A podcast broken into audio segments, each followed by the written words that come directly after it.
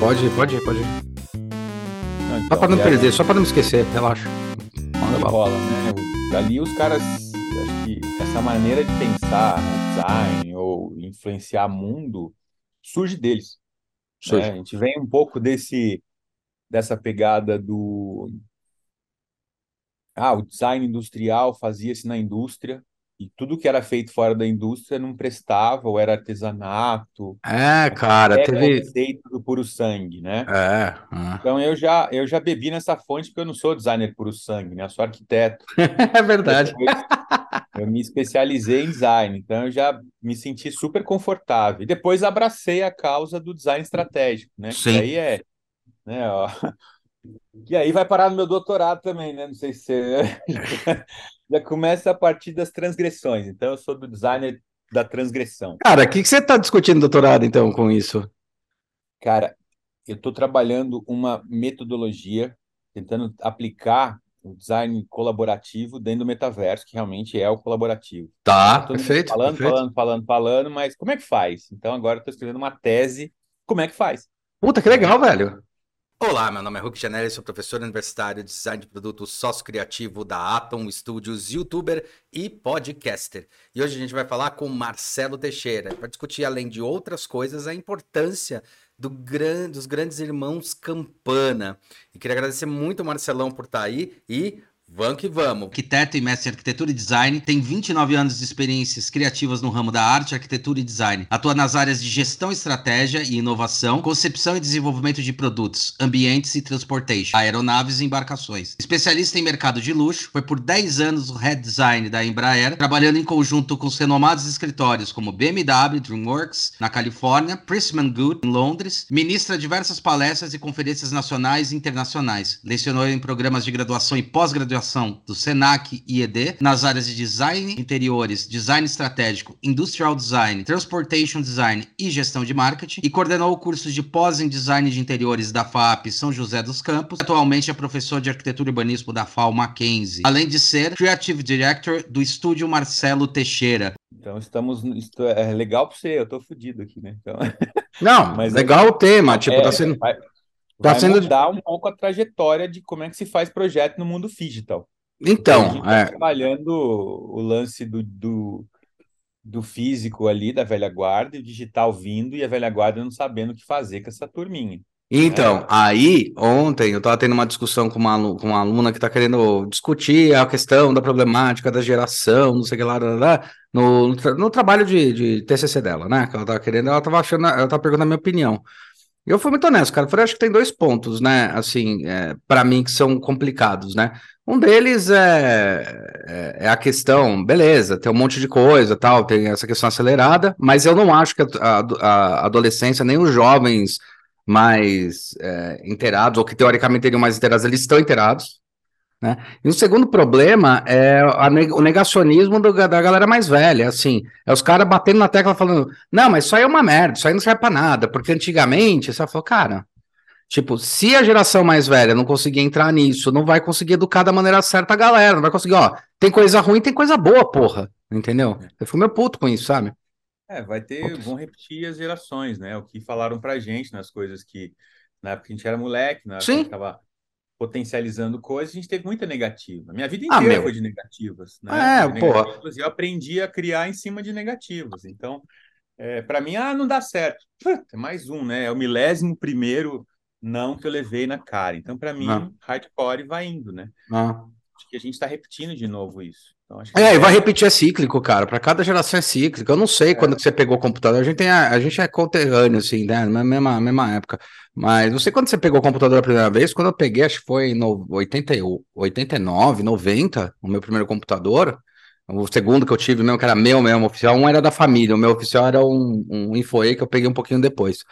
Mas é, meu pai falava a mesma merda que eu ouço hoje, sabe? Tipo, ah, computador não leva a lugar nenhum, você vai ficar no computador o dia inteiro. Cara, e eu brinquei na rua, fiz essas porra, tá ligado? Mas. Não, é, a gente conseguia balancear, né? É, sei lá, é meio natural, sei lá.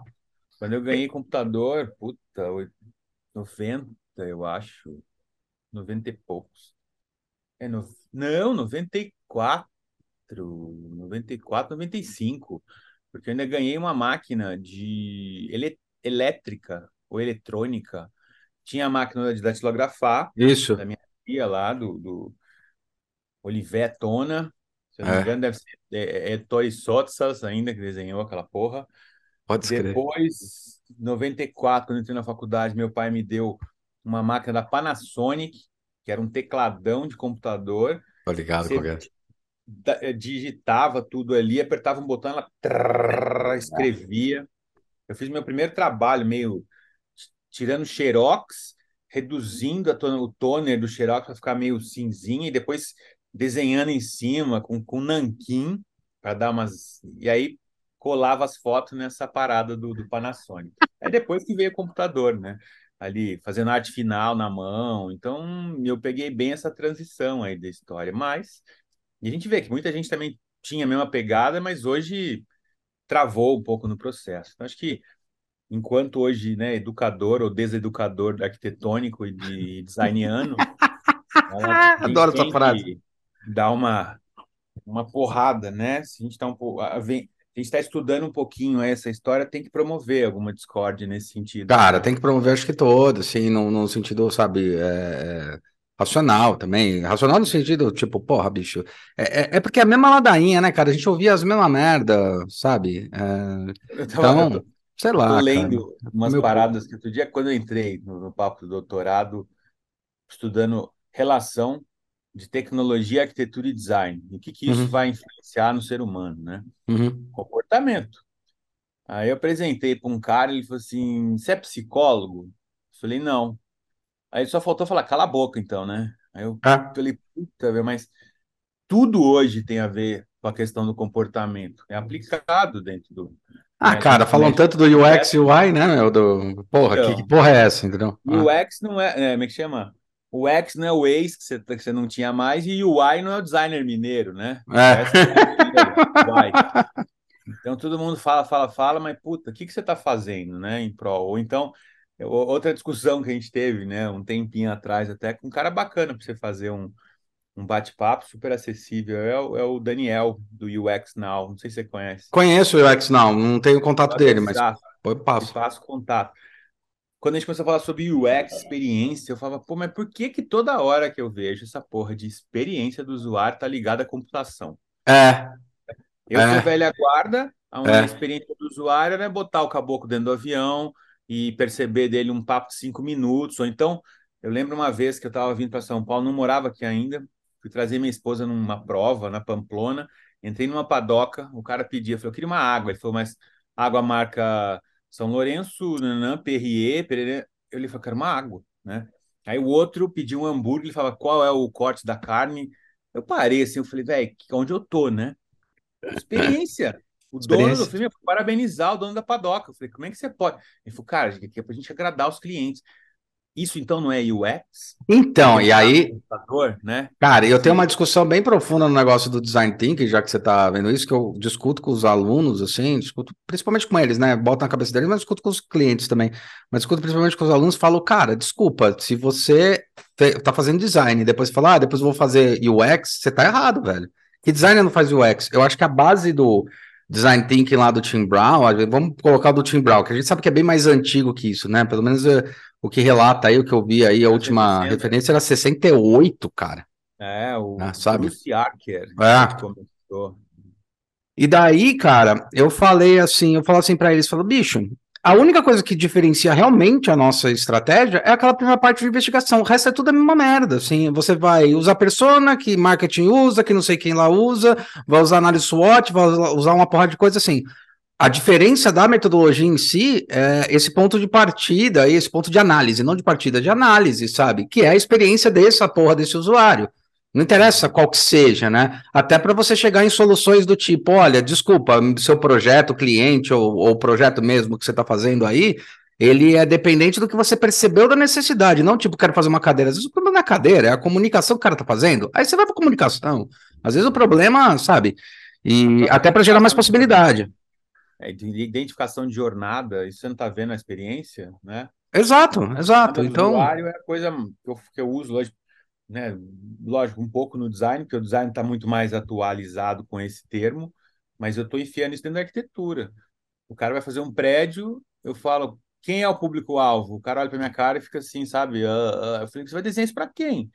Né? Então, pega a mãozinha dele, faz o seu desenho e, tá, e, e aí você traduz essa experiência do, Exato. da caminhabilidade dele pelo projeto. Exato. Exato. Né? Aí você põe a tal da planta, que você gosta de fazer planta, né? Quem gosta de planta é botânico, eu faço projeto. É, é, é, a gente tem que pegar essas vistas todas e trabalhar. Então, eu acho que cada vez mais essas, essas, essa metodologia esse ferramental, ele está intrínseco numa porrada de profissão. Uma porrada, né? uma porrada. E, e, a gente tem isso na mão e fala assim, pô, meu, por que, que eu não uso isso? Exato, né? exato. Fica um monte de cara falando groselha, de que não entende nada, é tudo raso, só para hypar no mercado. Exatamente. E a gente fica ali, os conhecedores, olhando o negócio acontecer. Ah, por isso que, cara, foi por isso, e foi por isso que eu entrei no, no YouTube, cara há cinco anos. Foi exatamente por isso. Vou falar, ó, chega, meu, chega, vamos, vamos começar a discutir aí em alto nível, né? Eu, vou, eu fui muito com a pegada do cara lá do Space Today, sabe? O Sacane, sabe o Sacane? Ele tem um uhum. discurso muito bom, não sei se acompanha ele, mas ele tem um discurso muito bom, cara. É, em vários podcasts que ele participa entrevistando, entrevistando ele, fala, cara, a gente tem que sair. Ele, ele eu acho que é, é doutor mesmo na área de geologia, né, pela Unicamp. Uhum. E ele discute, cara, fica uma uma, uma torre de marfim, sabe, da academia, e a academia falando, ah, deixa os caras, deixa os caras, de repente deixa os caras, um monte de gente na internet começou a botar um monte de merda, e tipo, aí depois o pessoal critica, óbvio, você não botou o pé também para fazer alguma coisa. E, sabe? Eu acho que uma coisa que a gente tem, ainda tem um pouco de resistência, né, mas eu acho que a gente se apropriar, a produção do conhecimento, ela tá, ela é ampla demais, Sim. né? Sim. Eu acho que numa época que a gente começou a estudar, a gente tinha uma restrição gigantesca. A gente Porra. tinha a, a questão da escassez, né, da informação. Aí a gente veio de uma pegada. Para mim, biblioteca é um negócio fantástico. Hoje eu já passei lá de manhã e já quase comi um livro aqui em duas horinhas aqui, né? Porque estou estudando, pegando os conceitos. Sim, sim, Pô, sim. Como é que faz isso? Podia estar na internet, fuça. Hoje está muito mais simples, mais fácil, sim. né? tem mais acesso. Então, a presença do professor, a presença de um cara que quer falar coisas que tenha conteúdo, ela tem que estar em tudo quanto é lugar. Então, a internet é uma puta ferramenta que eu sou apaixonado por essa porcaria. A gente dá aula, é. né? Eu tenho lá, o Mackenzie tem uma história de cada 15 alunos tem um professor. Então é, uma, é, é muito próximo isso. Então, é Nossa, tá nessa pegada, cara? Que fantástico. Foi, cara. Os caras têm essa, esse cuidado que a gente só, só não sabe, só não lembra do nome, porque são só seis meses e daqui a pouco a gente começa a decorar o nome dos caboclos, você já vai embora, né? Sim. Mas é muito próximo essa, que esse, legal, esse, essa mentoria, né? Esse lado do tutor. Aí, que acontece? Você tem essa troca muito rápida. E, só que são 15, são 20. Pensa numa, num, num auditório com 100 pessoas. É gente pra caramba. É. Qualquer coisa que você publica e bota mais de 100 pessoas é um auditório. Exatamente. Auditório. Então, e ela vai muito longe. Então, não, e esse, e esse teu discurso, cara, é um discurso que você vem trazendo desde o de antes da pandemia, quando a gente fez a primeira live é? e tal, e é um discurso que eu, eu levo para frente, exatamente esse teu discurso, que é justamente isso, cara. Vamos parar de ver os milhões e falar assim, cara, é, quanto, quanto tempo demora, quantos anos demora para você formar 100 pessoas? sabe? Não é? assim, é? é, porra, FAP a gente tem 10, sabe? Senac eu tenho 30 esse ano, sabe? Esse semestre, quer dizer, cada ano talvez chegue em 100. Porra, então, é, é, é isso, cara. numa palada sua, né? É. Nesse sentido. Né? Então é isso, sabe? A informação precisa ir. Então, precisa ir. Dizer, a gente está usando hoje os canais como deveria. Sim. Talvez não tenha muito tempo, né? Meu canal está meio parado lá, o seu está mais ativo. Tem pessoas que vêm, tem pessoas que não vêm. É engraçadíssimo isso, porque chega nos alcances assim que perde o controle. De repente é para esse cara que você está produzindo, isso. não é para mais próximo. É. Mais próximo não dá valor. A gente peca hoje, nós estamos vivendo uma geração do excesso, né? É. Onde é tanta informação que o cara não sabe fazer o que, não sabe o que fazer com ela. A gente buscava a essência do quê, né? A gente tinha escassez, então, puta, ai, produzia coisas poderosas. Hoje está fácil, né? É, assim, então, cara. de groselha, né? É. de groselha. Tá, tá fácil, mas ao mesmo tempo. Aí é que eu falo sobre a nossa responsabilidade, entendeu? A responsabilidade do, do, cara mais velho. Vai, a nossa a gente sabe que a gente tá cumprindo. Eu, você e tem alguns que estão é. cumprindo. Mas assim, do cara mais velho. Cara, para de criticar e falar, cara, você tem uma porra de informação, agora eu vou te ajudar como você investiga essa informação, como você valida isso, como você olha para isso de uma maneira mais adequada. não vou falar que tudo que vem na internet é um lixo, entendeu? Eu sei porque quando eu fui fazer mestrado, a minha orientadora, eu tô falando 2015, a minha orientadora falava, ah, a Wikipedia não serve para nada. Eu falei, cara, a Wikipedia não serve para nada. Você sabe qual é o conceito da Wikipedia? Que é coletivo, é uma puta potência coletiva? Você sabe qual que é a ideia? Hoje em dia a gente já tá falando, tudo bem, né? Desde que tá com referência, tá com base, vai atrás do, do restante. Eu acho isso é, é, isso eu acho problemático, porque daí é muito fácil você falar assim, ah, o que tá na internet é uma merda. Cara, não é, tipo, ensina a procurar, tá ligado? Ensina a dar uma olhada, ensina a fazer dupla checagem, tripla checagem, que é uma coisa que a gente aprendeu. Ensina esses alunos a fazer isso, sabe? É uma responsabilidade nossa. Não adianta sair chutando, falar o livro é a única base de informação, entendeu? É o conhecimento é a base de informação. Tem temas assim que estão muito estão muito velozes, né? A gente fala hoje de tecnologia, de tecnologias imersivas, então, que está na moda, né? Metaverso, VR. Voltou, né? Voltou, lembra do Second Life?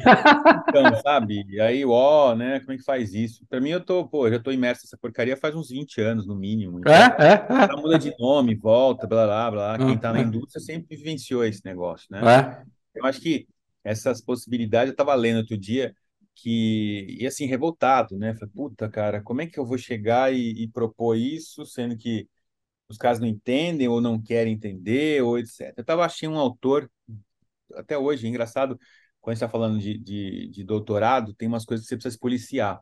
Né? O ninguém e todo mundo não existe. Né? Você fala assim, hã? ninguém. Então, e a gente está cheio desse, dessa retórica, né? De tipo, ninguém gosta.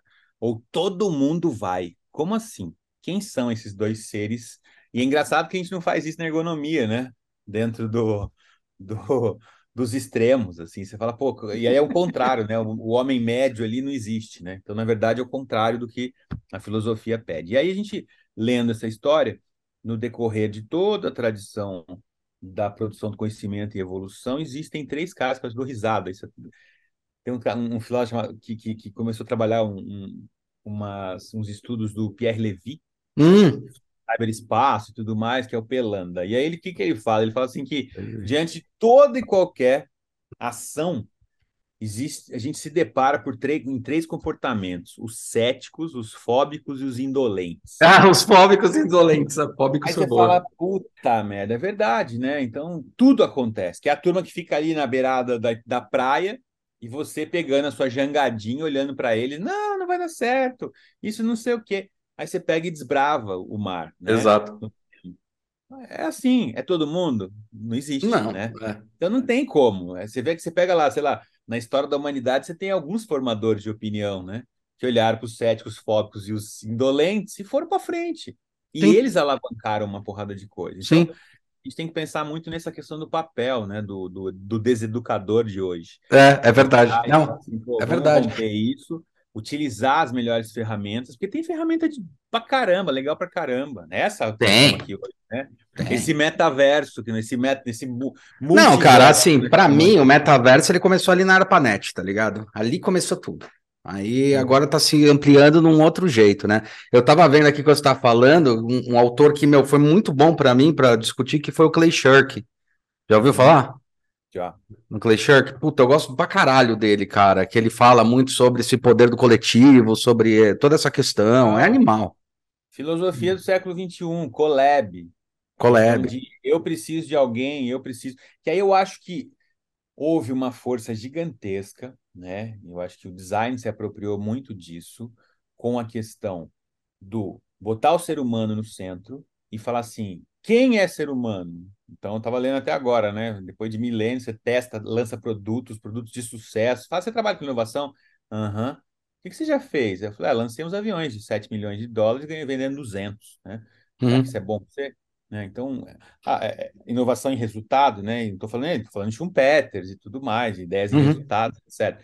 Então, você começa a observar que, que esses conceitos todos de, de que o design usa do é uma metodologia centrada no ser humano, mas feita por humanos. Então ela pode errar.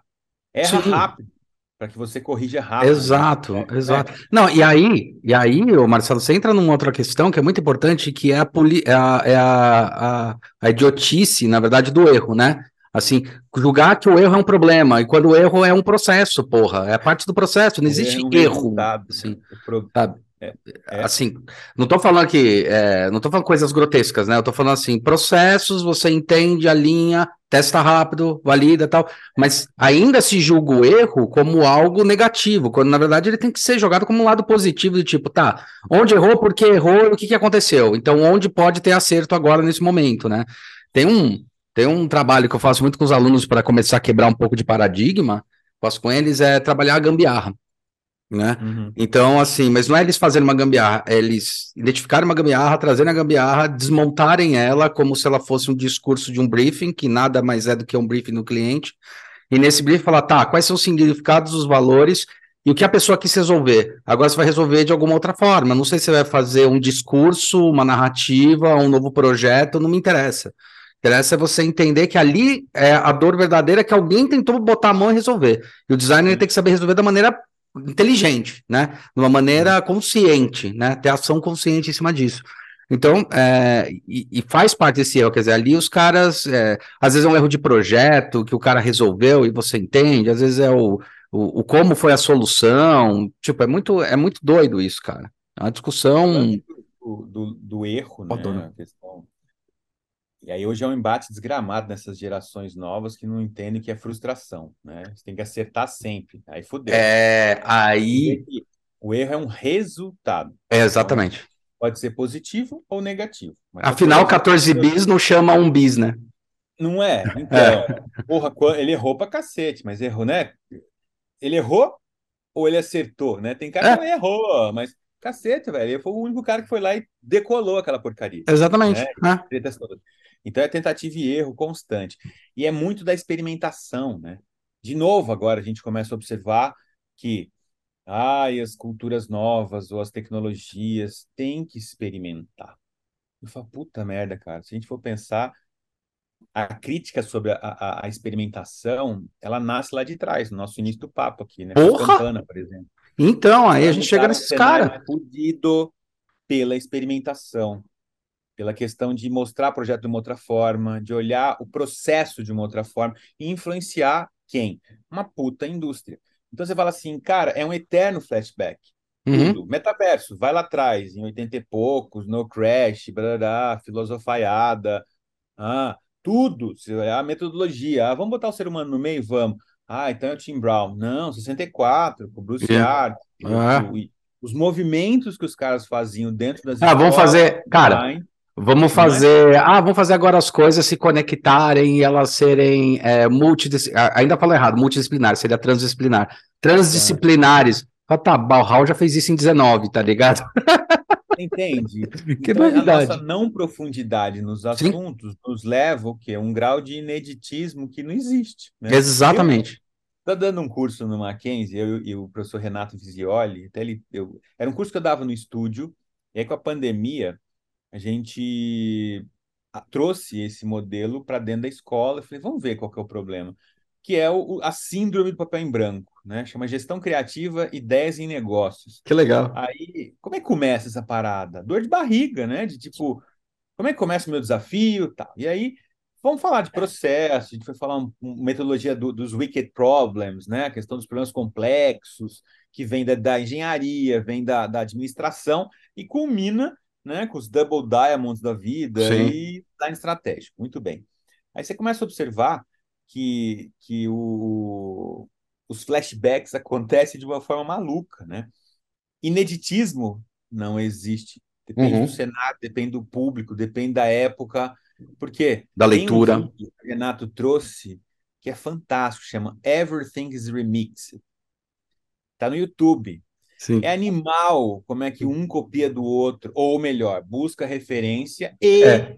lembra, lembra muito um livrinho que, que, que tá sendo legal até, que o pessoal, até os alunos estão lendo bastante, eu tô achando legal, eu li ele, falei, porra, bacana, cara, legal ter essa mentalidade que é, é hobby como artista, sabe? Como artista. Pô, acho genial. É. Mas tem ele aqui em algum lugar, dei pra minha filha. Não, acho agora. muito legal, cara. Os alunos falavam tanto, falei, puta, deixa eu ler, isso há uns dois anos atrás. Aí li, Falei, é. porra, meu, lê, lê, velho, lê que é, é. gostoso de ler e é do caralho. É, aquelas anotações, aquelas coisas que ele faz. O que, que é isso, né? É o, é o lance do pensar como designer, uhum. né? Então, uma coisa que eu estava lendo agora no, no Tim Brown, ele falou, cara, eu sou designer há tanto tempo, no começo do livro, né? Uhum. Só que eu nunca pensei como designer. Cara, botei a carapuça agora, assim. Eu falei, caceta, faz 20 anos que eu tô nessa porcaria, Uhum. produzi muita coisa interessante, agora eu tô, virei teórico de novo dessa, dessa história, mas será que eu penso como designer?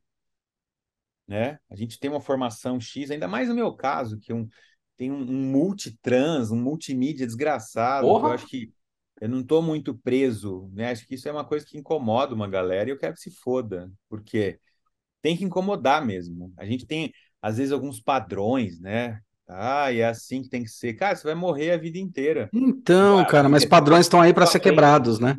Então, você só aprende o que está no seu zoinho. E, e aí, o que, que você não vai? E, e o que, que você vai, né? Aí a gente vem na- nas gerações de T-Rex, né? Dos bracinhos curtos. Uhum. Eu só pegar aqui o que no Nossa, meu fazia tempo que eu não vi essa. Eu não sou T-Rex, nunca fui. Eu, eu vou lá, ah, é difícil? Então é lá que eu vou. Aí começa a. E, e até eu, eu visto muita carapuça também do. Quando eu assisti o vídeo do Everything's Remix, eu falei assim: que merda, né? A vida inteira eu produzindo, querendo trabalhar com inédito. Quando alguém começava a falar sobre isso, eu olhava e falava: ah, meu, alguém já. Tchau. Só que aí você começa a pensar numa outra coisa, né? O seu umbigo versus o umbi- o umbigo da humanidade. Quantos É. umbigos temos? É. Né? disponíveis. Você fala, meu, é muita gente nesse 7 bilhões de umbigos. Não é? 7 milhões É. de umbigos. E eu não vou produzir um negócio porque o outro já fez. Peraí, são dois umbigos que. Velho, e o restante? É uma Exato. puta visão egoísta da parada, né? Então, acho que isso tudo tem que ser revisado. E os novos processos, os novos modelos de, de troca, que é o ensino e etc., vão ter que ser revistos. Porque Sim. a galera que está chegando, eles têm uma, uma, um lado raso, lógico, né? O próprio Bauman fala, né? Das, do mundo líquido aí, É. dessa galera que Modernidade mais líquida, é tudo, tudo líquido para ele. apertar um pouco mais, o Nietzsche já fala em 1850 do homem do futuro, com essa Uhum. superficialidade, a hiperconexão, aquela coisa toda. Mas, cara, eles têm muito valor, eles não têm um pré-conceito. A Aham. galera é desprovida de pré-conceitos, que é o que a gente tem. Eles às vezes não sabem o que estão fazendo, mas eles têm aceitação, uma porrada de coisa que a gente não tinha, ou que os nossos pais piorou, a gente tem uma certa abertura agora. Então tem uma certa mudança que vai. Não é que, ah, espera para ver, já está acontecendo. Sim, E se a gente não se preparar nessa história, já era. Sim. vai ser aquela ruptura de novo de gerações pesadas. né? Já estão passando, pô. Eu já estou com 47, minhas filhas estão com 18, daqui a pouco já casa, começa a ter as. Cara, eu já estou vivendo, né? Tem hora que a gente está assistindo, parece que eu estou assistindo uma TV, assim, né? Pá, pá, pá, pá, pá. Coisas que já iniciaram, coisas que já acabaram. Ué, eu falei outro dia, eu tava brincando com a- com uma turma das antigas, eu falei, pô, eu sou designer das antigas, porque. E tô ficando velho, já não tem mais cabelo, cabelo, os cabelos que eu tenho estão ficando branco. Os produtos que eu concebi, né, enquanto liderança lá já equipe, foram. É, já começaram a ser descontinuados. é, é. A é. porrada de avião da Embraer já começou a, a ser Não, isso porque, isso porque isso porque você fez avião que demora mais, cara. O que aconteceu com a gente com o perfume de cinco, três anos depois já. Porra, e aí, velho? É uma discussão do efêmero, né? É, do efêmero. né? O que é o efêmero, o que que é o perene dentro do digital, dentro do, do mundo digital, né? Uhum. É muito louco, muito louco, muito louco. Mas você sabe que é engraçado, eu que entrei, a gente começou a entrar muito nessa coisa do infoprodutos, infonegócios, né? E uma coisa que a gente tá reparando muito forte, já vem de um tempo, eu sempre dou esse discurso, é que, cara, não mudou porra nenhuma, só mudou o meio. Então, assim, o jeito de se fazer uma empresa é o mesmo jeito, entendeu? Eu tô falando assim, o mesmo jeito, assim, os perrengues que você vai passar, as problemáticas e tal, né? Porque tem gente que fala assim, ah, YouTube é fácil, liga uma câmera. Então vai lá ligar a câmera, organiza seu assunto, faz organização, vai editar, vai fazer tudo isso e fazer essa máquina rodar, entendeu? Tipo, você vai ver que você passa os mesmos perrengues que você passaria num, num produto físico. Por que que eu comento isso? Para quebrar aquela história de tipo, não, na internet é tudo mais fácil. Hum, Tipo, é a mesma merda, cara, não mudou nada. A gestão tem que ser a mesma, a gestão de pessoas, gestão de, de carreira, gestão de, de, de, de profissão, é tudo a mesma merda, cara. A gente sempre tem uma, uma, uma- E a gente brasileiro tem isso potencializado, né? Em ir para o lado mais fácil. Sim, Se é que ele tem, se é que ele existe, Sim. né? sim. Eu olho você fazendo a coisa e falo, ah, esse cara sabe fazer, então vou também. Cara, né? É sempre para poder te destruir ou para poder... é uma coisa de imbecil que a gente tem. Sim, né? muito, cara. Brasileiro mata o seu herói. Isso já foi Sim. falado pelo Osiris Silva, muito triste assim. É, ouvido por ele, né, que foi um, um bate-papo que ele teve na ONU, se eu não me engano, e o cara é. fala, tem prêmio Nobel aqui, o, o representante do prêmio do, do, da época lá, em Genebra, falou, cara, vocês matam seus heróis, os brasileiros matam seus heróis. Aí você pensar, falar, puta, é verdade, eu não, eu não represento a minha turma da arquitetura porque tem uma galera que tem inveja. Exato. Ou você não é do, design porque eu tenho uma galera que pega mal. Vai a merda, né? Então, vai a merda. Não amadurecer enquanto nação de representação, né? Não, então, bicho, e, e, é foda, porque daí os caras têm que surfar sozinho, e daí a gente entrando mesmo no, no, no coisa que a gente tava comentando lá no começo. Irmãos Campana é, é cara disso, cara. Eles começaram a entrar no mercado, eu tava ainda na faculdade, sabe? E daí, ah, não, é, a gente discutia assim, que era design experimental, não era design, tinha toda essa porra dessa discussão. Ninguém dava bola pra porra nenhuma. O Balden Powell é outro também, que aqui no Brasil não davam bola pro cara. De repente o cara sai lá fora, explode. Mesma coisa pros campanos. Os caras explodiram na Edra, né? Que eu acho que foi a primeira grande, grande marca deles, é, com, a, com a Ninho, né? Se não me engano. E, cara, eles voltaram ao Brasil, todo mundo, sabe? É foda, cara. É foda porque é. o cara, além de matar, não dá possibilidade. Aí quando o cara sai, que os outros estão dando possibilidade, você retorna, pô.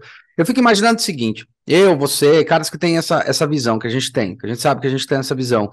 Eu acho que, de certa forma, lá fora, a gente seria um pouquinho mais é, é, valorizado, né? Em relação à profissão. Quando tentasse fazer, falar, peraí, deixa eu olhar porque esse cara tá fazendo. Porque aí é que tá a merda, né? Você, tenta, você vê alguma coisa, você tenta fazer alguma coisa ou diferente no sentido de. É, a deseducação que você brinca, que eu acho muito boa essa frase, né? Mas eu costumo dizer que é uma nova forma de educar, forma, uma forma de educar, né? Uma nova mais, mais correta, mais adequada de educar, né? E ainda, abrindo um parênteses nisso daí, cara, é enorme, que minha mãe era educadora, né? Então ela estudou é, Piaget, construtivismo desde a década de 80, ela 81 foi quando ela começou a ir atrás dessa merda. E, cara, e daí o pessoal falando sobre classe de aula invertida, eu olho e falo, velho, isso é velho, tá ligado? Tipo, por que que não é assim, é. sabe? Construtivismo, porra, vai se fuder, entendeu? É, é, é, colaborar com o outro, né? É isso. É. Essa história dos flashbacks, isso, meu, é muito forte e cada hora que chega numa numa nova um novo conceito aparece, né? E aí vence, é vencido ou caguei para os céticos, fóbicos e os indolentes, vamos tocar. Você começa a observar que ah, meu, é parecido com o que existia, né? Sim. O pessoal fala assim, mas ah, é, é, é, essa re, esse revisitar o passado, que ótimo que tem, né? Sim. Ter. A turma esquece disso, não cita e vai para frente, etc. Então, essa questão toda de, de é, e, e, ter valor sobre isso, cara, é muito louco, porque é, quando você comentou dos Campana, né? Por que, que me atraiu nesses caras, né? Quando eu, eu, eu eles talvez proporcionaram para que eu fizesse a faculdade que eu fiz. Né? Ah, é? Caralho. Que louco. Tá um barulho desgramado aqui. Motor, não, não, não tô ouvindo, cara. não tô ouvindo, não tô ouvindo, tô ouvindo nada. Não? Beleza. Não. Tô, eu tô fora do meu cenário, que eu tô no, num cenário mais underground. Mais roots. Ele, é ele tá na Batcaverna. Tô na Batcaverna dela. Então tem um gato dormindo aqui. Ah, era um gato mesmo? Ah, tá. Eu vi que era um gato, cara. Eu tenho um gato também. Ah, que fofinho. O Alfredo está aqui dividindo a nosso podcast. Então, o que aconteceu, né? Para a gente é, inserir os caras na, na, parada aqui. Quando eu entrei na faculdade, pô, que legal, vou fazer isso. Eu estava envolvido com arte pra caramba tal. Aí entrei e tive os piores influentes do mundo, assim, né? As piores influências, enquanto fui, fui parar numa escola que era dissidência do Mackenzie e USP em São José dos Campos. Então, na época de repressão, fodida em São Paulo, os caras foram para lá montaram o, o curso mais foda do país, que tinha aula de circo, aula de porrada de coisa. E um dos caras, né, que todos tiveram uma puta de uma, de uma vida é, é, de efeito, assim, tal, e um dos caras que, que é fascinante é o Guto Lacasse, né, estudou na mesma escola. Porra, o Guto Lacasse, caralho. Agora, Sim. Fizemos uma live junto, foi muito legal, assim, do, do, das várias eras, né? Eu sou da, da sei lá, X. Essa é a década de 70, eu nem tinha nascido ainda. É, é esse curso foi de 70 a 75. Aí causou um certo murmúrio lá tal e fechou por motivos políticos a, a escola. Anos depois abriu, os alunos, alguns deles, viraram professores e aí começaram a contar essas histórias, né? De puta, isso. Eu falei, pô, faculdade louca, né? A gente está nesse pé aqui, que massa. E aí começou a buscar ou entender a arquitetura como um outro, um, um, um com outro viés do que só não desenho ou a prancheta casa. Então eu entendi nesse nesse meandro todo, influenciado por esses malucos todos, dizendo, meu, é arte, é música, você pode fazer o que você achar que deva aqui dentro, né? Muito bem. E aí um desses professores me deu um artigo assim. E você gosta de desenhar sapato, né? Você gosta de fazer essas coisas? Olha que legal isso aqui. Aí vieram dois artigos, até que eu publiquei outro dia no Instagram, assim, quando, quando o Fernando faleceu, eu falei, porra, que né, grande perda. Recebi um artigo dizendo assim, primeiro, arquiteto dos pés. Eu olhei aquilo e falei, puta, como assim arquiteto dos pés? Fernando Pires, que é um super, um arquiteto que foi um, é, né, não morreu, ele, ele é um dos grandes designers de calçados, assim, desenhou para Hebe, para Madonna, na época que ainda tinha os drag queens, né? Sim. Aquela burburinho todo de sair, né? Tudo mais. Desenhava as plataformas, eu fiquei fascinado. Depois eu mandei, eu fiz, desenhei um monte de sapato, mandei para ele, ele analisou, ele tinha uma loja até na, na Alameda Lorena, eu morava em São José dos hum. Campos, e eu falei, pô, quero fazer sapato, sapato, sapato, sapato. Pô, não, o que, que, que, tem a ver, né? Meu pai falava assim, meu, que, que você tá na faculdade errada, ou sei lá o quê. Depois eu fui descobrir que arquiteto tem um monte de tesão por sapato, que Rem Koolhaas desenhou sapato, Zaha Hadid desenhou sapato. O Zaha Hadid, é, pode escrever. Campanas também desenharam sapato, sim, sim. né, para Melissa. Você fala, uhum. puta, cara. E hoje, essa série que derivou, né, esse maluco todo aí desse artigo, parte dessa, dessa minha série está no Museu Virtual do Calçado em Haia, junto Legal. com Labutan, junto com o Sapatinho do Van Gogh, umas ilustrações, junto com, com o próprio Koolhaas, que é o, né, um, para mim é uma puta referência arquitetônica também. Então, esse foi um dos vieses que eu comecei a me meter. E o outro artigo foi Advogado e arquiteto desenham cadeiras desconfortáveis. Eu olhei, eu falei, porra, que honesto, né? Os caras fazem uma cadeira que é uma bosta e oficializam, né?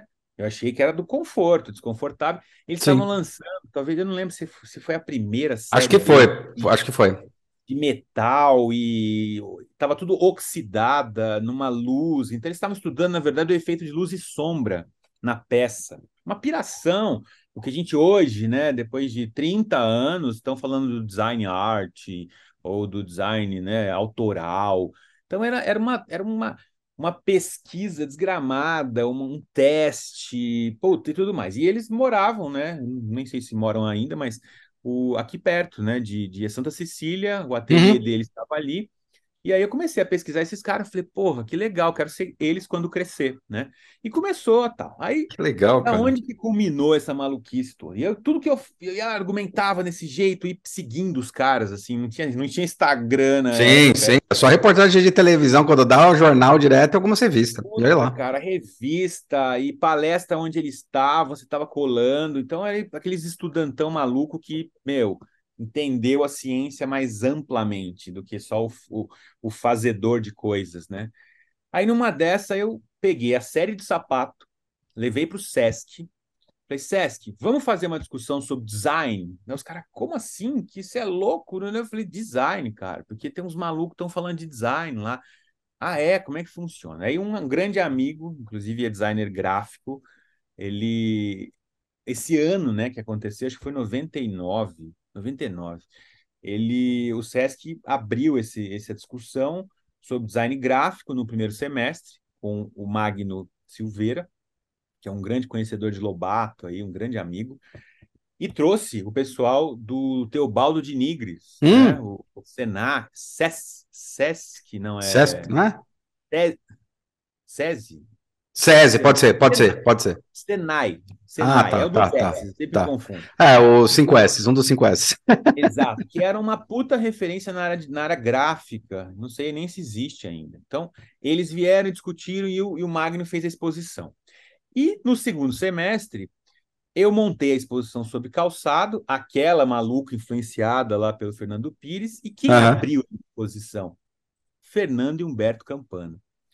Vieram, né? Tinham acabado de despencar lá de Nova York, numa puta exposição no MoMA, uhum. é, junto com Frank Gary e outras. E é, essa exposição eu lembro. Né? Tá na faculdade nessa época. cadeira de papelão lá ainda, lembra? Que fazia lembro, lembro. Aquela maluquice. E aí eles já estavam, né, começando a capinar esse grande, né, caminhada que eles fizeram ali. E, putz, meu, você ter os seus ídolos na sua frente, no Sesc, assim, na época não tinha telefone celular, tanto é que até publiquei, depois te manda a foto dos caras em, em PB. Não, eu, eu vi a tua publicação, cara, eu vi a tua publicação, achei o teu texto animal, cara, falei, nossa, que irado, velho. Marcelão se envolveu com tudo.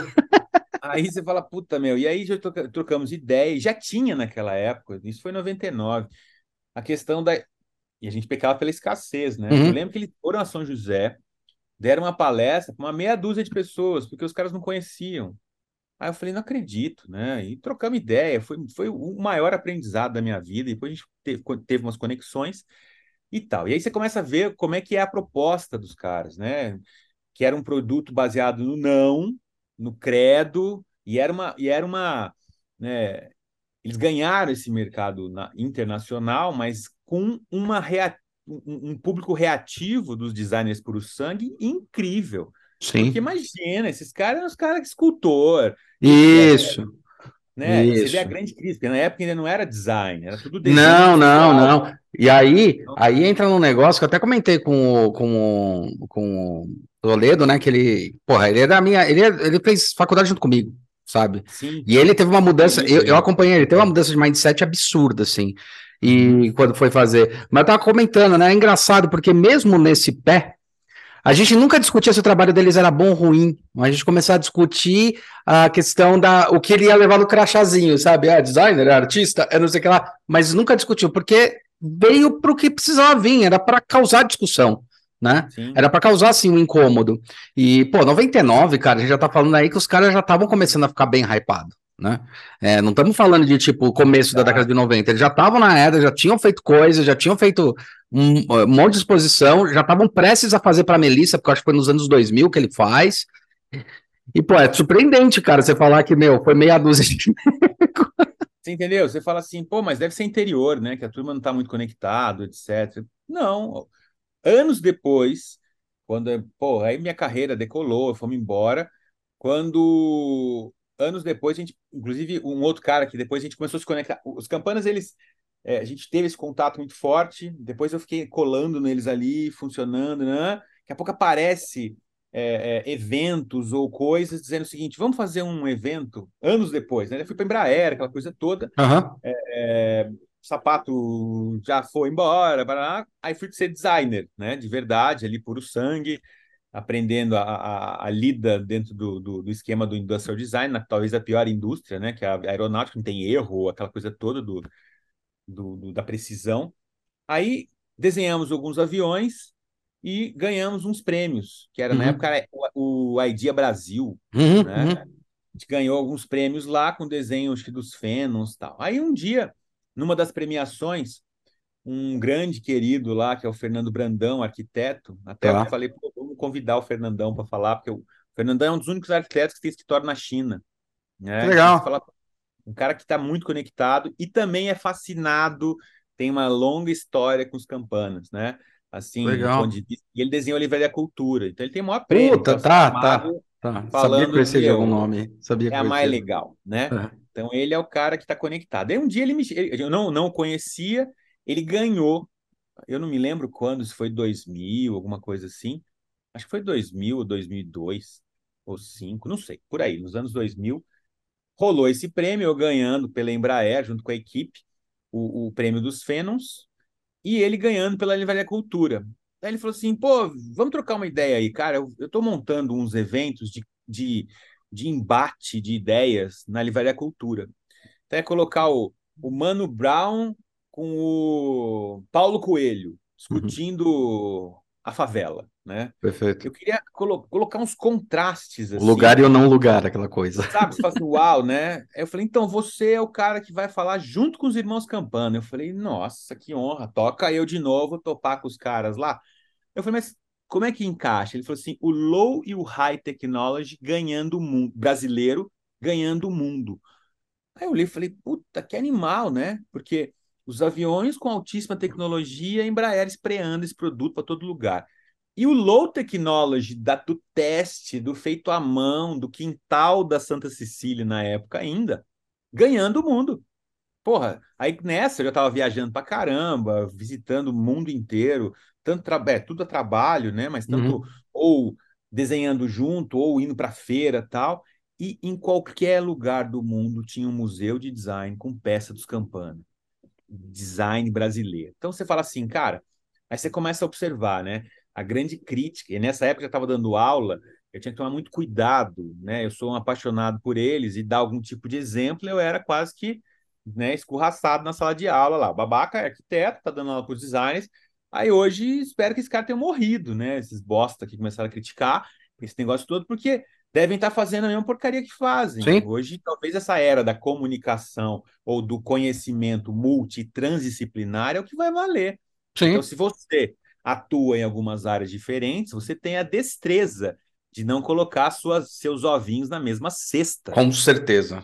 Ponto, que é a grande mote da humanidade, que você botou Sim. tudo, a escassez vai te levar para o buraco. Então, essa questão toda foi muito legal de olhar, falar, meu, olha aí, realmente, né? E teve uma época até que, que teve um, um na época eu estava na liderança da Embraer, e eu fiz uma proposta lá deles, até a gente fez um outro contato, para que eles assinassem comigo, né, a Embraer, um interior polêmico, né?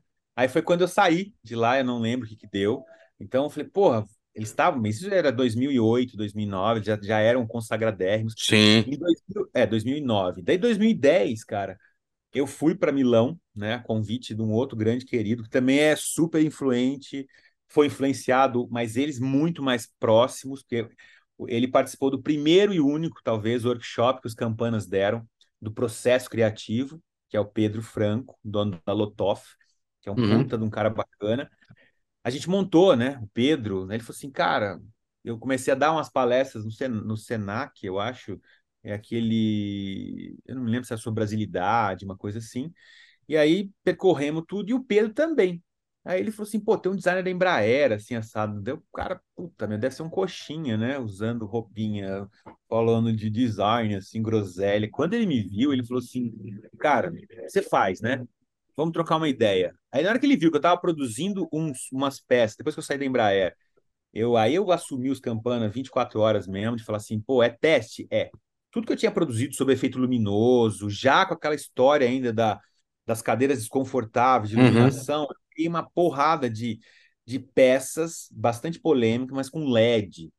E, e, e, usando o low e o high technology, que ficou na minha cabeça esse papo todo da, desse contraste.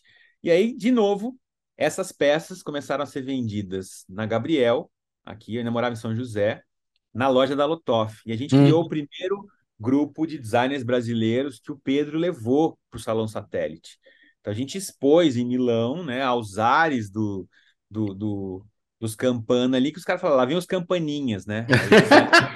eu, Cris Uman, é, Ricardo Bardal, o Grupo Oferenda, uh, o próprio Pedro, e uma galera ali fazendo esse design louco do, do feito à mão, até é, uma, uma das peças que, que eu fiz tinha um, um sofá, que eu não lembro o nome, acho que era o Homeless, que o Pedro desenhou junto com o Chris Uman, que era todo de vergalhão, mas feito com, com uma é, cobertor de cara em situação de rua, uma puta contraste, assim.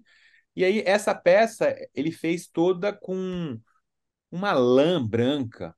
Aí eu tinha pego uma, uma, uma, Era uma luminária que eu criei, a gente criou um grupinho lá tal, e essa peça foi exposta lá em Milão, no Salão Satélite, que era a Aurélia, que é uma luminária de 3 metros de altura, de LED. Caralho. Que ela se misturava no assento do Pedro ali, cara, e foi muito louco. Então, você pensar nisso, né, puta, o que os Campana abriram, né, do ponto de vista de pensar o design de uma forma totalmente diferente, totalmente diferente, mostrar o projeto de uma forma não gráfica, né, quando eles mandam aquela fita para fazer a, a vermelha lá com, com o Carlos Morosso e outros uhum. caras, assim, uhum. você fala, velho, isso é estratégia. Ele é quase que uma ruptura exatamente, talvez, não sei se na mesma proporção, talvez a deles até maior, do do cara que é o pai da estratégia, o Peter Burns, né? Que, que é contratado para fazer o prédio uhum. da EG, faz os produtos, faz a parte gráfica, cria estratégia, você fala, velho, é pensar de uma forma ampla, né? Rompendo e quebrando vários paradigmas. Então, acho que a minha carreira inteira tem essa tem essas nuances de falar, porra, quem provoca, né? Uhum. Como é que a gente pode provocar e trabalhar essa questão multidisciplinar e trans. Então, acho que os campanas são os grandes, não é porque o cara, né, infelizmente, faleceu. Não, ah, pelo contrário. Não. Pelo, ah, ah pelo contrário, na verdade, a gente tá. A ideia de fazer e entrevistando é justamente isso, cara. Quanto influenciou eu. Eu sei que você falou desse, desse ponto, eu estava ali na faculdade e eu entrei na faculdade, quando eu descobri design, estava comentando isso, quando eu descobri design, cara, design para mim era o que. Meu sonho era desenhar eletrônico. Esse era meu, meu tesão. Assim, ah, vou fazer design, vou fazer eletrônico. Era a época que tava lançando o PlayStation 1 e eu já tava louco, eu era louco pela Sony. Falei, vou desenhar pra essas porra e tal. E eu entrei na faculdade com uma mentalidade cartesiana e a faculdade, de certa forma, colocou algumas mentalidades. Com o Baxter, com o outro lá, que eu sempre esqueço o nome da metodologia do cara lá também. Que é... Loba, tem o Quê? Baxter. Tem o Baxter. O Lobo, não, um outro. Também vivem falando esqueci o nome. Munari, Bruno o Munari. O Munari, o Bruno Munari. E, cara, aquilo lá foi um negócio muito louco, porque eu lembro que eu aprendi aquilo, acho que eu aprendi a no segundo semestre, foi muito marcante para mim. Eu aprendi no segundo semestre, no terceiro, ou seja, no segundo ano da faculdade, e eu falei, caralho, resolvi meus problemas. Tipo, agora tem as bolinhas, eu preencho as bolinhas e beleza. E as coisas começaram a não funcionar, cara, porque a mentalidade não funcionava em relação a projeto, eu tinha uma coisa de sempre executar, sempre fui muito manual, então Porcótipo surgiu nessa época, foi bem aí que é, era a tiração de sarro, todo mundo tirava mal barato, né? Tipo, sei lá, bem no segundo ano. Porco. É, o protótipo porco. Surgiu nessa época. amplamente essa fala tua aí, viu? Eu, puta, é irado, cara. E daí comecei a, começou a surgir, começou a ter, e daí começou a ter um embate. E foi nessa época que os campanhas começaram a explodir, e eu discutia muito duas pessoas, os campanhas e, de certa maneira, também o. o acho que foram dois que, que me marcaram muito. Foram os campanas e o Philip Stark. Tá? Me marcaram em, em que sentido, cara? Que eu discuti sobre eles, e de repente, um ano depois, eu li uma matéria de ambos, falando o seguinte: se você discutiu, você chegou no ponto onde eu queria. Eu falei, puta, que burro, velho. Eu tô discutindo se espreme laranja ou limão, quando ele falou, pronto, você tá discutindo. Eu consegui. E daí é. você enxerga o olhar do design desse jeito, sabe? Ele criou um produto, que é um produto que todo mundo vai consumir, vai pegar, vai botar ali, mas na hora que olha para observar, ele sem falar nada, fez o, o, produto conseguir gerar o discurso, que é o que muita gente tenta fazer. Ah, eu quero fazer um produto conceitual. Quer mais conceitual que isso, cara? Que é assim, você está discutindo, pronto, atingiu o ponto sabe? Exato. Isso abriu, assim, e daí eu comecei a olhar de outra maneira. Os campanhas eu já gostava deles, o Stark eu tinha uma restrição absurda até o último ano da faculdade. Falava, não, o cara não sabe fazer, e daí, sabe, aquela coisa idiota, né? Do tipo, ah, mas o cara é só artista, ah, mas o cara não sabe o que desenha, é. tal. Aí você vai estudar um pouco mais, meu, o cara tinha feito para a Lufthansa toda a linha da Lufthansa de, de, de avião, da Air France, da Air France, de avião, de talher, tinha feito uma porrada de coisa, fora esses especulativos. Diga-se de passagem, eu tenho na minha coleção essa peça do Stark aí. Meu, é, é, incrível, cara. É incrível. Eles falam, meu, é de plástico e ele se baseou numa anterior que ele tinha feito, era toda de. Cara, sabe? Aí você explode. Tipo, a luminária, que eu adoro dar de exemplo, que a luminária que é a metralhadora de ouro, que eu ah. coloco, o pessoal começa a discutir. Pô, mas é um absurdo lá, pronto, chegou no ponto. É isso que ele quer discutir. Que a riqueza tá nesse absurdo, tá ligado? Puta, meu, aí, aí você fala, cara, é, destrói tudo, derruba. E aí eu comecei a ter uma mudança muito radical do olhar e falei, meu, não quero mais fazer eletroeletrônico, não sei se você percebeu. Avião talvez seja mais sedutor, mas eu percebi que eletroeletrônica era uma coisa muito idiota, muito besta. 90% do que tem dentro, 80% do que tem dentro já existe no mercado, que é o, é o que eu chamo de black box, né?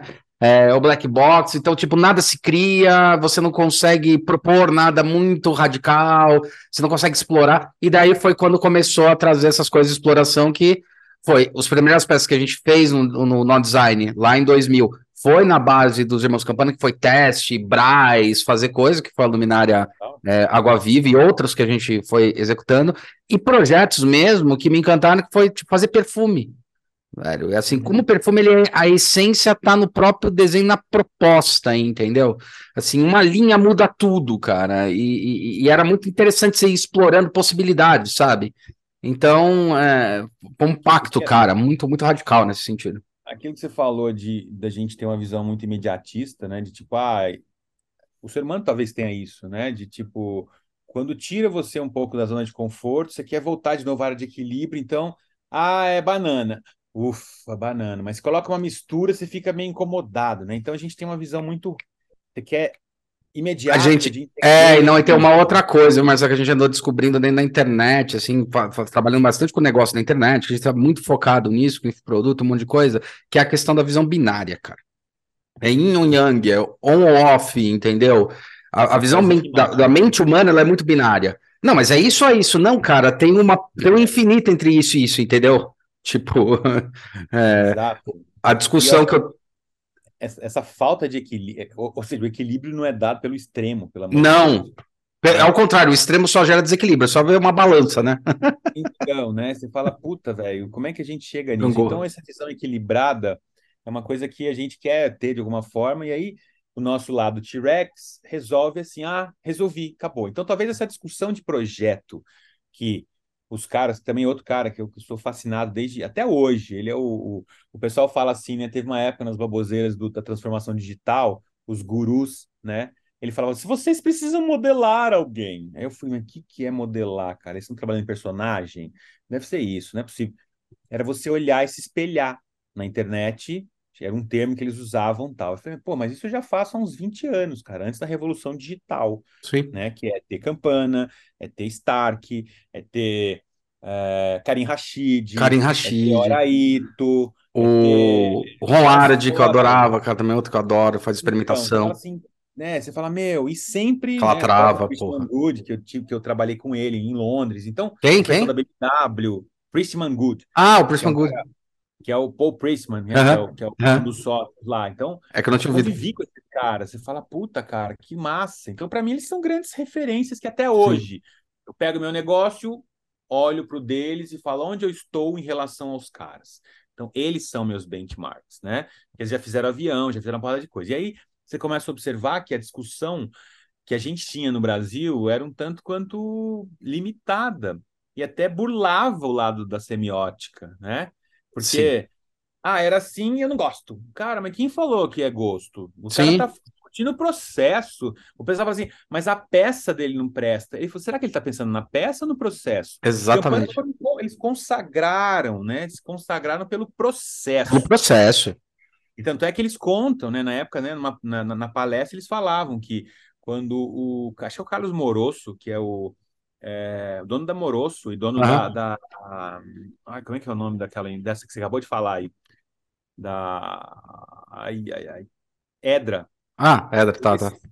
Ele, quando veio para o Brasil, entendendo, né? Depois daquele papo todo de falar, ah, vamos comprar a sua, a sua cadeira, né? Aí, de novo, acho que, acho que em 2000, 2009, 8 mais ou menos, eu fui fazer um apartamento e aí, olhando na, nos projetos, assim, eu falei, pô, legal isso aqui, né? Minha esposa olhou e falou assim, nossa, tudo que eu colocava ela não gostava. Falei, mas sabe, né? Cliente mais difícil que tem. Tudo bem.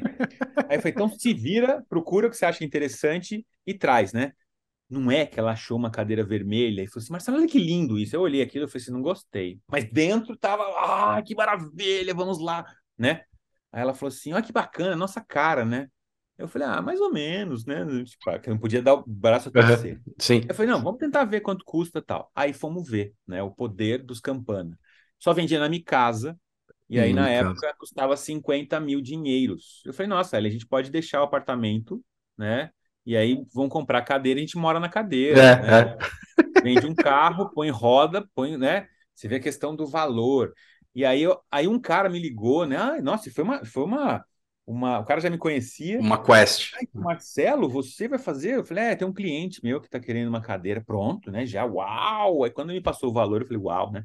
O cliente sou eu. Né? Aí o cara queria vender por metade do preço. Muito bem. Então, esse lado hype, essa cadeira, né? Essa vermelha, que, que acho que essa foi a que consagrou os caras para o mercado mundial, elas custavam 700 pila aqui na, na, na, na Santa Cecília e ninguém queria. Aí você falava, e eles mesmo contando isso, ele falou, cara, a dificuldade que era. Depois que virou a própria poltrona favela. Mainstream. Ah, você não ah. compra mais aqui, você compra gringa, é fabricado, se não me engano, no sul, Sim. com as madeiras, etc. Mas você compra lá da Itália. Então você fala, velho, não quis? Um abraço, né? Então é, é, é um pouco de relação que eu tenho da, do meu processo de, de aceitação com dos caras, porque a gente trilhou muito forte. Os meus produtos no Brasil ninguém conhecia, ou talvez ninguém conheça. Ninguém conhece, é. Lá fora, ué, quem, quem teve a possibilidade de entrar no avião executivo? Sim. Então já começa nesse sentido. Então, Sim. essa história de ganhar é, é, é, projeção aqui dentro e etc, etc, os caras só conseguiram ter alguma repercussão interna, talvez polêmica, negativa, porque a galera queria meter o pau, dor de cotovelo, sim, né? Sim, Mas sim. lá fora um respeito muito grande, porque as palestras sim. dos caras custavam uma grana, coisa que qualquer né, palestrante fala assim, cara, como é que em vida eles conseguiram trabalhar nesse sentido, né? E o quê? Caras que não são puro sangue da, do, do design. Sim, calou um pouco a boca da galera do design, ou da, do desenho industrial. Que, cadê a indústria hoje assumindo todo mundo? Sim. Não tem. Né? Ou existe uma repaginação nesse desenho, nessa coisa toda, por isso que até mudou, talvez aliviou um pouco como design, né? Aí ficou mais amplo, etc. Então, essa mudança comportamental, a duras penas, a galera nova hoje, quando fala campana, é, ninguém entende o processo duro de abrir um, né, as picadas lá fora para tomar para ser respeitado Sim. como artista, como designer, como arquiteto fora. E é sempre hum. assim, o, o, Pedro, acabei de lembrar de uma coisa, ele falava assim: quer fazer sucesso no Brasil? Venda lá fora. Exatamente. É a maldita síndrome do cachorrinho vira-lata. Exatamente. Né? Ah, ah meu, quer ver um que é conterrâneo nosso que aconteceu a mesma coisa? Era tipo, praticamente acho que tinha na nossa cidade também, os gêmeos, velho. Quantas vezes a gente não via os gêmeos serem apagados nas avenidas, que oh, isso aqui é pichação. Não, é, é, é grafite. Não, é pichação. Aí os caras ah. fazem exposição, volta, tipo, ah, o gêmeo, sabe? Outros que e... também, sabe? Interessantíssimo. Eu fiz uma. Quando eu estava vindo para São Paulo, no comecinho dos tempos ali, eu fiz uma exposição com eles. Eles estavam uhum. junto, junto até com o irmão dele, o. Ai, como é que é o nome dele? O mais velho. Uhum. Ele, ele, faz as esculturas. E aí, conversando com os gêmeos, estava o Pinho também, o Pinho uhum. Ribeiro. A gente fez uma exposição aqui na Galeria Matilha Cultural. Tá. Fazendo umas peças malucas, e eu e o Binho grafitou. E eles estavam putos da vida porque os caras estavam pegando clac, clac, clac, o muro que eles desenhavam e levavam para casa. Olha o nível do negócio. De, sabe, decapava o muro para ter o grafite dos, do, do, dos, gêmeos, dos gêmeos. Assim, porque já estava valendo uma grana lá fora. Então, cara, é uma história assim, né? De tipo. E vem até uma, uma abordagem bíblica, se for pensar, né? Quando Jesus não conseguia ter, como é que é, uma casa para repousar a cabeça, e não tinha valor. Velho, então, se é assim desde o início dos tempos, porque acredita, eu acredito nisso, tem muita gente que não, mas uhum. grande parte do, da, da, trajetória nossa, que a gente abre em diferentes frentes, talvez a gente não aproveite. Vem uma nova geração só surfando, né? As picadas, aí, vem asfaltando depois, mas naquela famosa fala, né? Quando chegamos aqui, era tudo mato. Era tudo mato. É. Nesse sentido, né? Os caras abrindo essa, essa, essa, essa uma tradição, pô, já vai fazer 30 anos. Sim. Né? Mais de 30 anos que eles estão Sim. trabalhando. Sim. Acho que eles começaram mesmo ali, começaram a explorar na década de 70, que eu lembro Sim. assim. É, eles abriram estúdio em 80, mas eles estavam explorando antes já. É, eles estão com mais de, mais de 40 anos. Ah. Eu tô com 30, completando esse mês de profissão, 30 anos. E já bebia na fonte dos caras, então eles estavam é. muito capinando demais. Então, acho que essa, esse grande recado, né?